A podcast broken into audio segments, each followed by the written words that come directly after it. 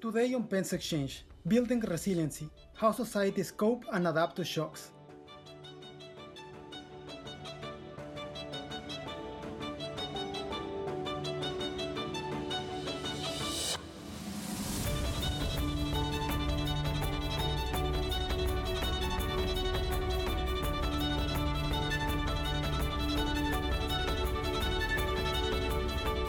Welcome to Penn's Exchange, the forum where we discuss everything related to the historical experience of markets and their philosophical foundations.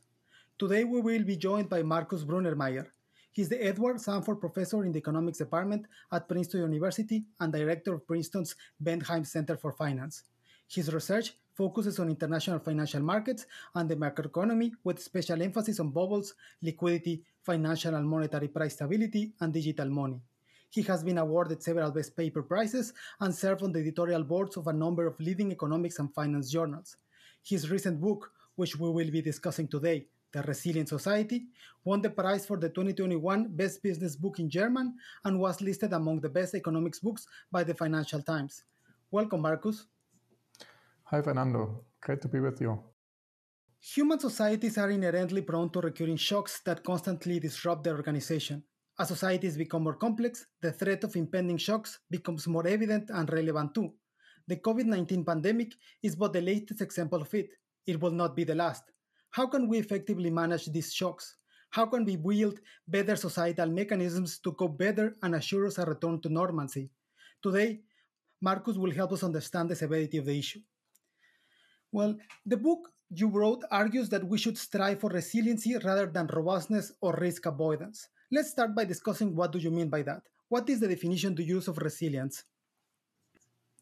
So resilience is essentially the ability to bounce back. It's like a, the mean reversion. And uh, so it's different from robustness. The robustness is about uh, withstanding a shock. So you're, you're hit by a shock and don't move at all.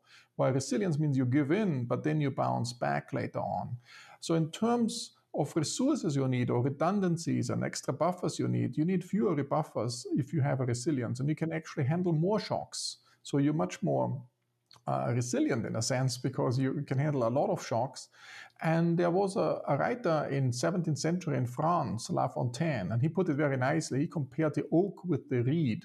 And you know, the oak is very resistant, so it doesn't move at all. It's very rigid, and you know, when the wind comes, it moves a little bit, but not much. But the reed is constantly swinging in the winds, and you know, and it looks like the reed is much weaker and it's much more volatile, and the oak is a powerful, strong thing. But then when, when a hurricane comes, the oak falls over, and the reed is still bouncing back. And in this uh, story on this. Actually, the, the, the reed talks to the oak, and the oak says, oh, I bend, I bow, but I don't break. Essentially, the oak has a tipping point, and once you hit the tipping point, it falls over and can't come back up. And resilience is all about, you know, being able to bounce back, mean reversion, and things like that, while uh, rigidity, you know, you want to avoid rigidity, like the oak being very rigid, looks very stable, but ultimately, once you break through the so-called robustness barrier or some tipping point, you fall over and then you can't come back. And the difference with respect to risk avoidance? So risk avoidance means that you avoid any risk in the first place, uh, while uh, resilience means you take on risk. And what it means is you try, you go, you try out different things, you experiment, and you're open to failure and learn from it. And what you want to avoid is particular risks. So while risk avoidance means you avoid anything with a high variance or high risk associated with that, resilience means you avoid risks which are associated with traps, because once you're hit by a shock and then you're trapped, you can't bounce back, or shocks which are associated with adverse feedback loops, or shocks which are associated with um, tipping points. So these are the three types of resilience killers. So if a risk is associated with these type of attributes, Uh, traps, feedback loops, or uh, associated with tipping points, then actually you should avoid this risk. But otherwise you should be able and should be open to take on some risks, in particular if the risk means you learn, and that means in, on average you will do better because you will learn through trial and error. You enter some risky environments, but you know you will bounce back. And uh, that's essentially what we classify as, or, we, or I argue essentially don't look for risk or not risk. We look for particular risks you can take and particular risks you should avoid. The framework you build upon suggests resiliency at a societal level hinges upon accepting the strengths and weaknesses of governments, markets, and social norms. Could you elaborate a bit on why this is so important?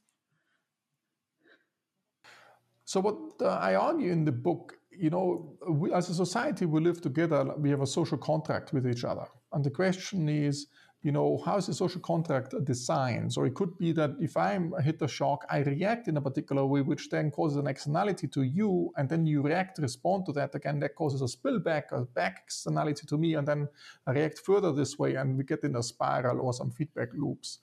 And the social contract should be designed in such a way to limit these feedback loops. And how to implement that a well-designed social contract, there are different ways, different institutions. And what plays an important role are um, social norms, the government, and markets. And that's why I argue, you know, what is the optimal combination between two? And that depends on this country. Every country has a different emphasis on the three elements of the social norms, markets, or uh, the government in order to minimize these externalities and minimize these feedback loops and so forth. Um, And then I argue, essentially, if you look, for example, at Japan, there's a, the social norms are very, very powerful. So they don't have to enforce people wearing masks because, you know, the citizens themselves enforce it. So their social norms are such that you don't really have to enforce it. In other countries, less so do you have the government has to step in. And all of these social norms and government intervention and markets are different. So social norms are very rigid, so they don't move much. If you go in a pandemic, you don't adjust much the social norms immediately, while the government can adjust and make sure the externalities are internalized, so it can change the law much more quickly than we can change social norms. And what's important is the optimal combination of these three things. You should also be flexible in this regard. So it could be if you go in a pandemic, you limit certain freedoms because the externalities are much stronger. But the important thing is that once the pandemic is over, you, the government has to withdraw again. So a resilient society or resilient social contract is one which is implemented in a way that, you know, the optimal point is moving back and forth depending how the environment changes. And that makes then the whole uh, contract itself much more resilient. On a related point, I don't know if you have read Bernard Troskin's last book, The Box of Liberty, in which he argue, argued that historically the United States built political institutions that favor individual liberty, which created incentives for long economic growth, but also hindered the federal government's capability to react against public health threats. Up until what point would you say that building resiliency for a specific sphere may preclude or even hurt resiliency in other spheres? Yeah, that's a, a very important point. So that's an interesting question. So, you know, it could be you're very resilient in one dimension because you put all your buffers there and you're not resilient in, in other dimensions. And uh, I think that's very, you know, just to give you one example. Uh, if you look at the low interest rate environment, if the interest rate is very low, you have actually less power to conduct monetary policy to cut the interest rate because, you know, you can't go too much negative for the interest rates.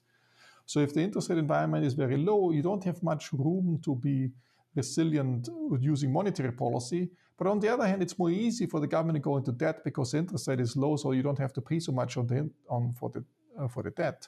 So you have more room, more fiscal space uh, because of the low interest rate. So resilience with the low interest rate environment moves away from the monetary policy towards the fiscal policy. And that's essentially what uh, uh, changes uh, there. And so, in general, there is a trade-off. You can have uh, too much focus on one dimension, and then you neglect other dimensions. And typically, the advantage of resilience, again, coming back to robustness, is that you have some redundancies or buffers which you can redeploy. So it's, if you go for robustness, for each type of shock, you need a particular buffer and, and particular redundancies.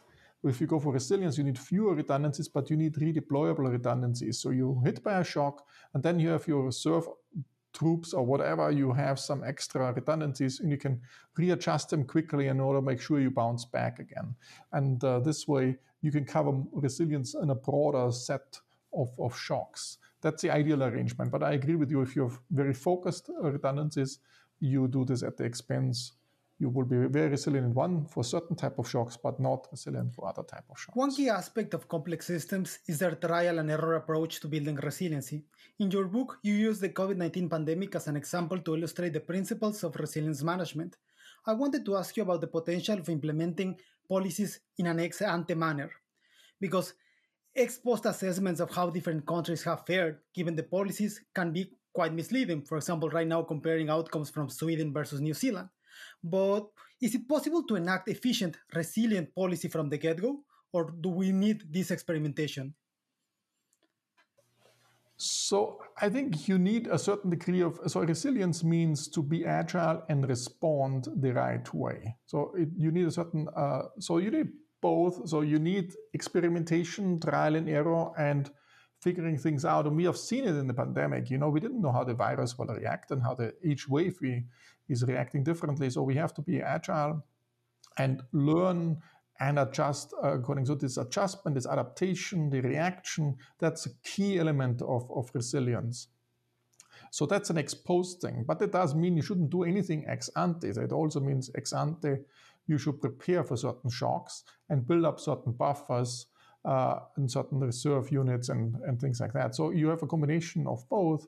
Uh, but uh, the, the other aspect of your question I would like to come in is the complexity, uh, where you say, okay, so, you know, is the society becoming more and more complex, and does this make essentially our society less resilient or more resilient? And I want to switch it a little bit, uh, saying a more, if you have a very homogeneous society, it seems less complex, so everybody's the same. But that means, uh, you know, when you're hit by a shock, everybody's hit the same way, so we cannot really help each other much. So the, the degree we can insure each other is much more limited because we're all the same. Every shock will be an aggregate shock. We're all hit by the same shock. I cannot help you when we all face the same shock.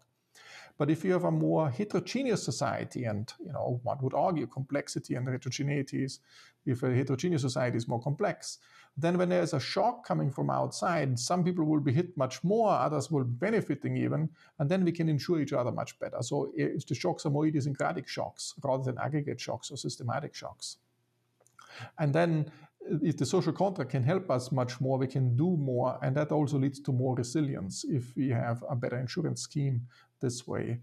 And um, the, the spirit of resilience is not necessarily you just compensate somebody for losses, he suffers from a shock, but also to help them to bounce back. So it's like if you fall unemployment, uh, if you fall unemployment, you don't give only unemployment in insurance payments, but you might give some help for reskilling and things like that, and retrain people and try to bring them back into society.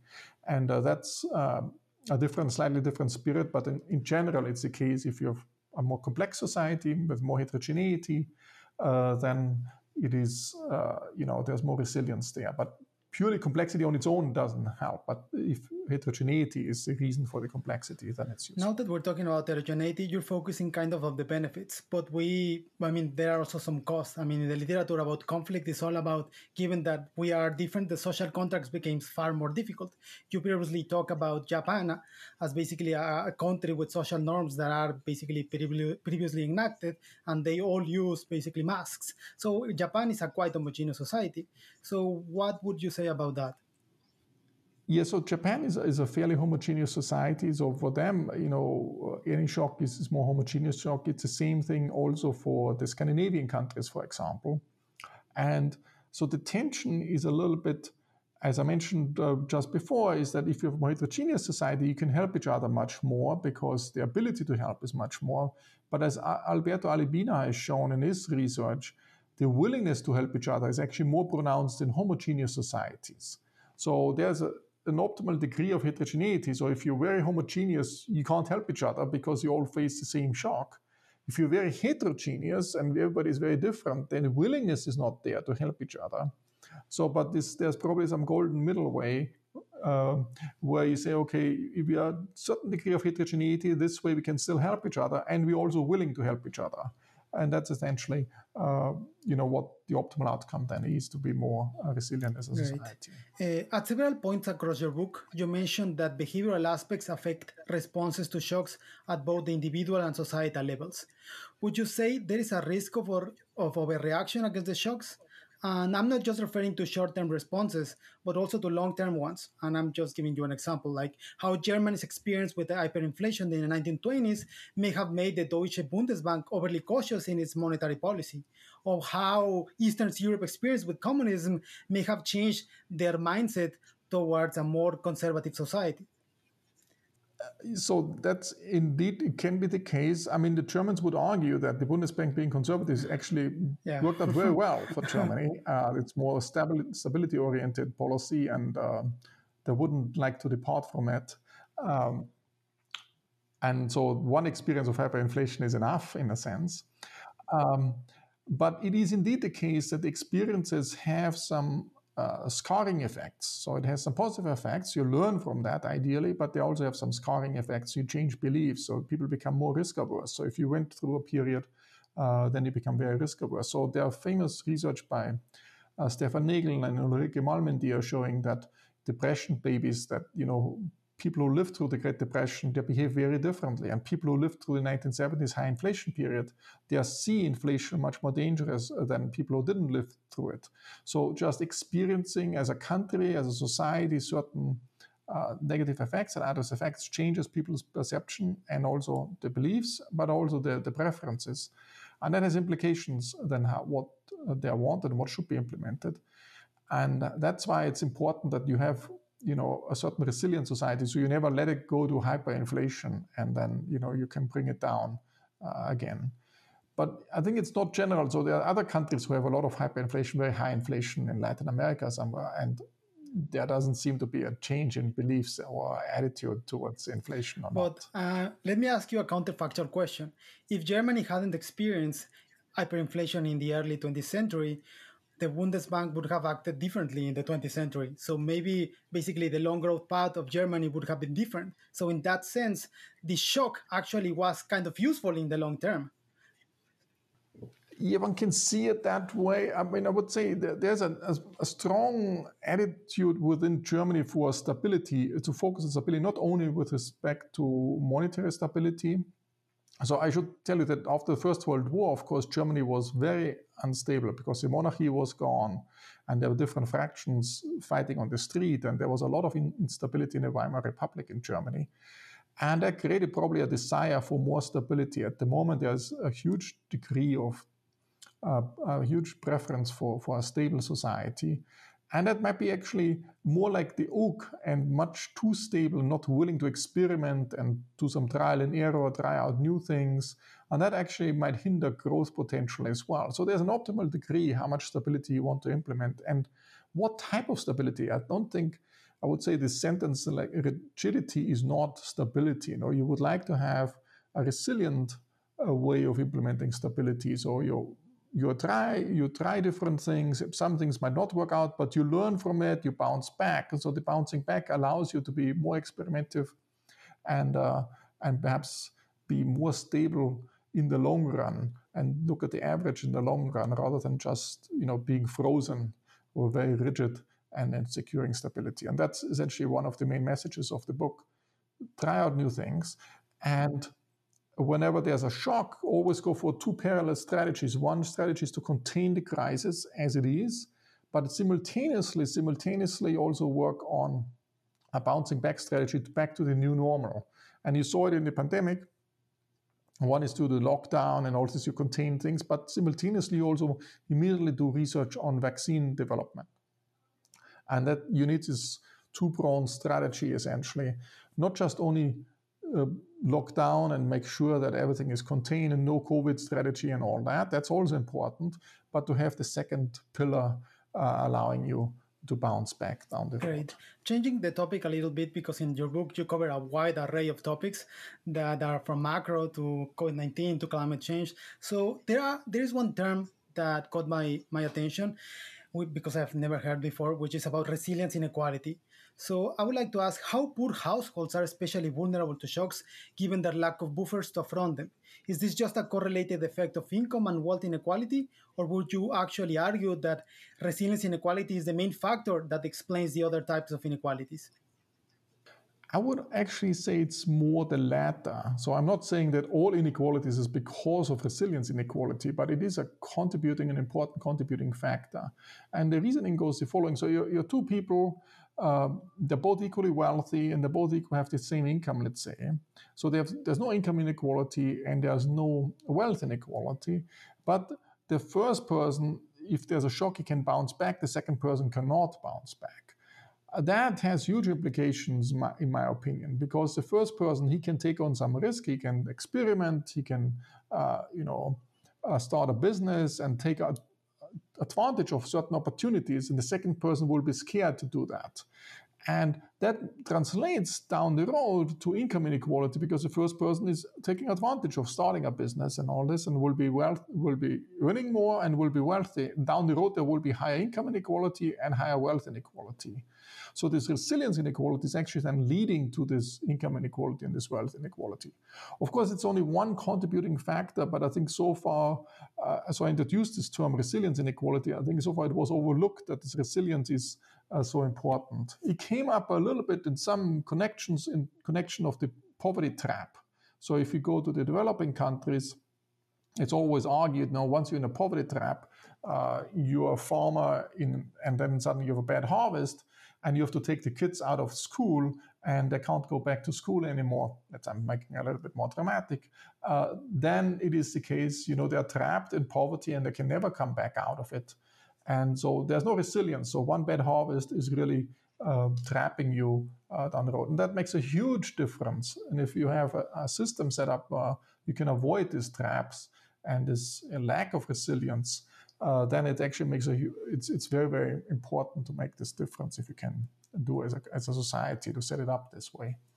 And I think we should work on that uh, to, to work on, you know, eliminating resilience inequalities, and this will help down the road to also reduce income inequality and reduce wealth inequality. Yeah, so I mean, I, I would say that maybe an example would be like not really a poverty trap, because in a poverty trap, you're kind of stuck in a suboptimal equilibrium, which you cannot actually improve upon because you are stuck, but more like in the U S, U S a rich country, but I mean, it, it lacks like a, a public healthcare system. You would say that's kind of a typical example.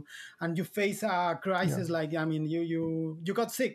And then because the, the, the, the system is, I mean, it's not only private, but it has a, a lot of a private bad incentives, then you you face, I don't know, a large bill that you could never recover. Then maybe you have been previously rich, but because of the shock, you could not recover. So that would be kind of a resilience inequality, right?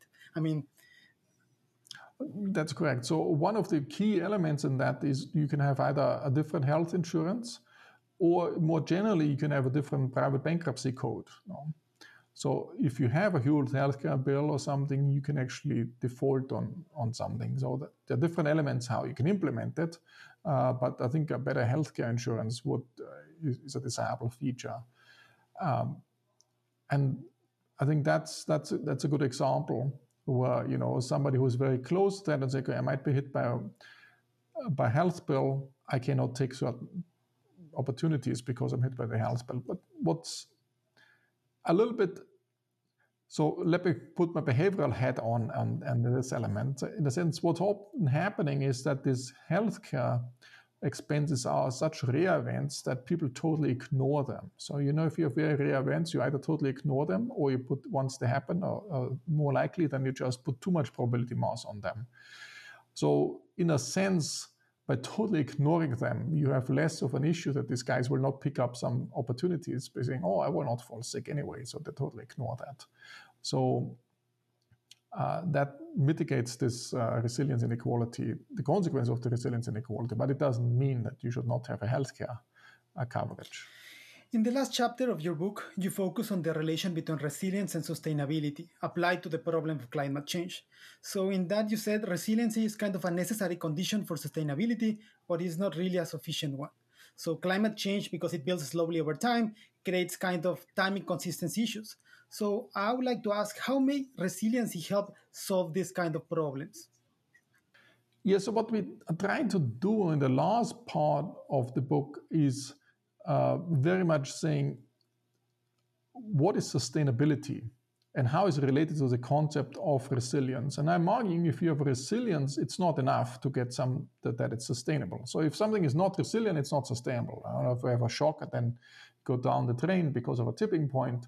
And in the environment, you have a lot of these examples. If the Gulf Stream stops, it, you can't switch it on anymore. If the permafrost in uh, the Antarctic stops, uh, then Uh, then you can't really switch it on anymore. So it, that's essentially these tipping points. So that's that's one element.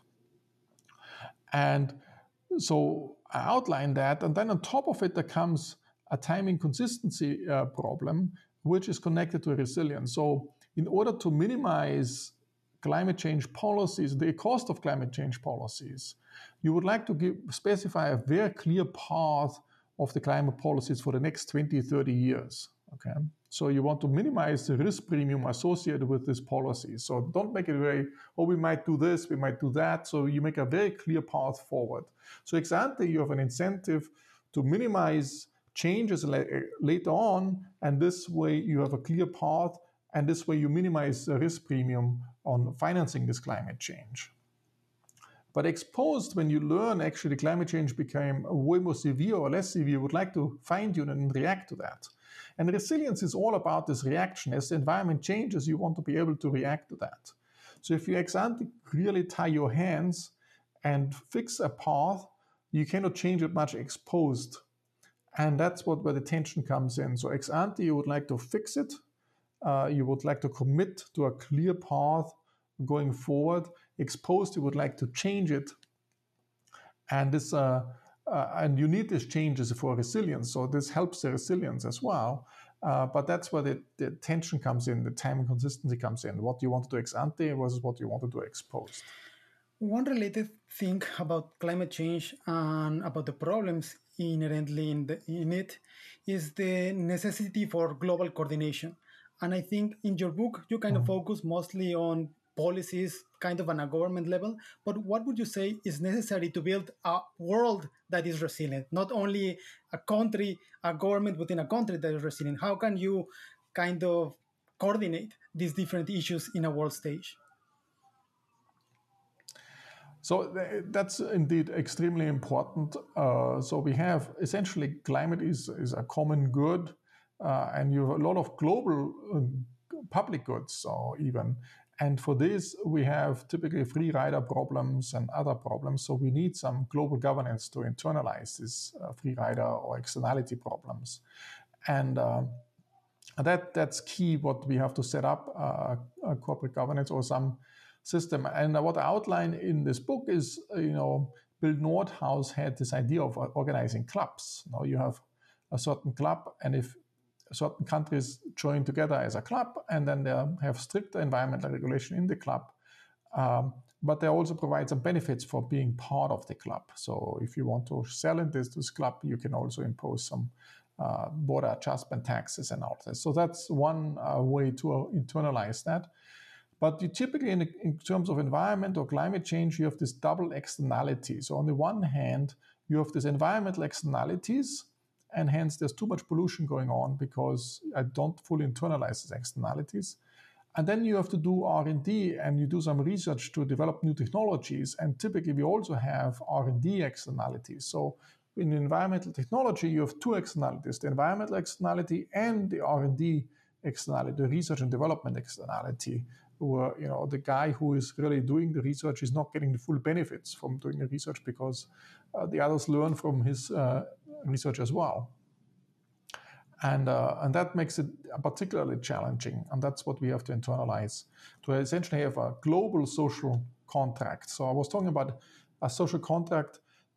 The purpose of a social contract is to internalize externalities.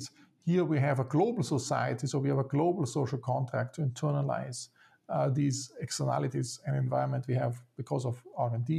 This double externality. One thing that I wanted to ask you, because I was not entirely sure if I was getting it correct from my reading of the book, is by being inherently complex and self-adapting, modern societies are already resilient to shocks, even if they can improve upon them, or are they not resilient enough? In other words, are you an optimist or pessimist about the future of humanity? I believe in the ingenuity of, uh, of humans. So I think, and that ingenuity means resilience. So it means you, I think the humans always react a little bit late. We have the tendency, our political system is designed this way, that we act uh, late. But once the shock comes, we typically can make it a turn, uh, make it go to bounce back. And that's primarily due to our ingenuity. And if you have a social structure or society, a societal structure, which allows for people who are mavericks, who think a little bit differently, who push the envelopes, and as long as we have this open society, I think we can actually bounce back, because there's always, in some corner in the world, there's somebody coming up with some clever ideas to help us and to bounce back. So I'm an optimist. Uh, still, and uh, I think one needs this optimism in order to be successful. A pessimist is probably not so resilient. So just to be resilient on your own, it's probably helpful to be an optimist. Not not too, you know, naive, but optimistic. And so once you're hit by a shock, don't get boiling down. Try to be optimistic and get up and try and find your Great. way back so, up. So that's a lesson for life, for individual success too. Well, thank you very much. Thank you for being here, Markus. Thank you, Fernando. It was a pleasure to be with you, and uh, and thanks for all the listeners for listening in.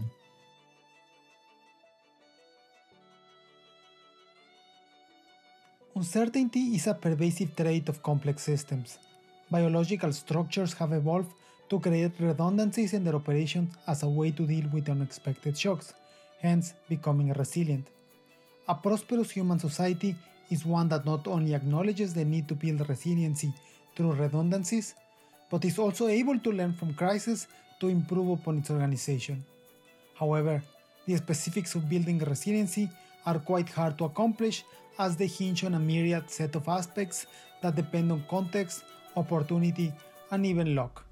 Social sciences are often regarded as being soft, yet in this sense they are quite hard.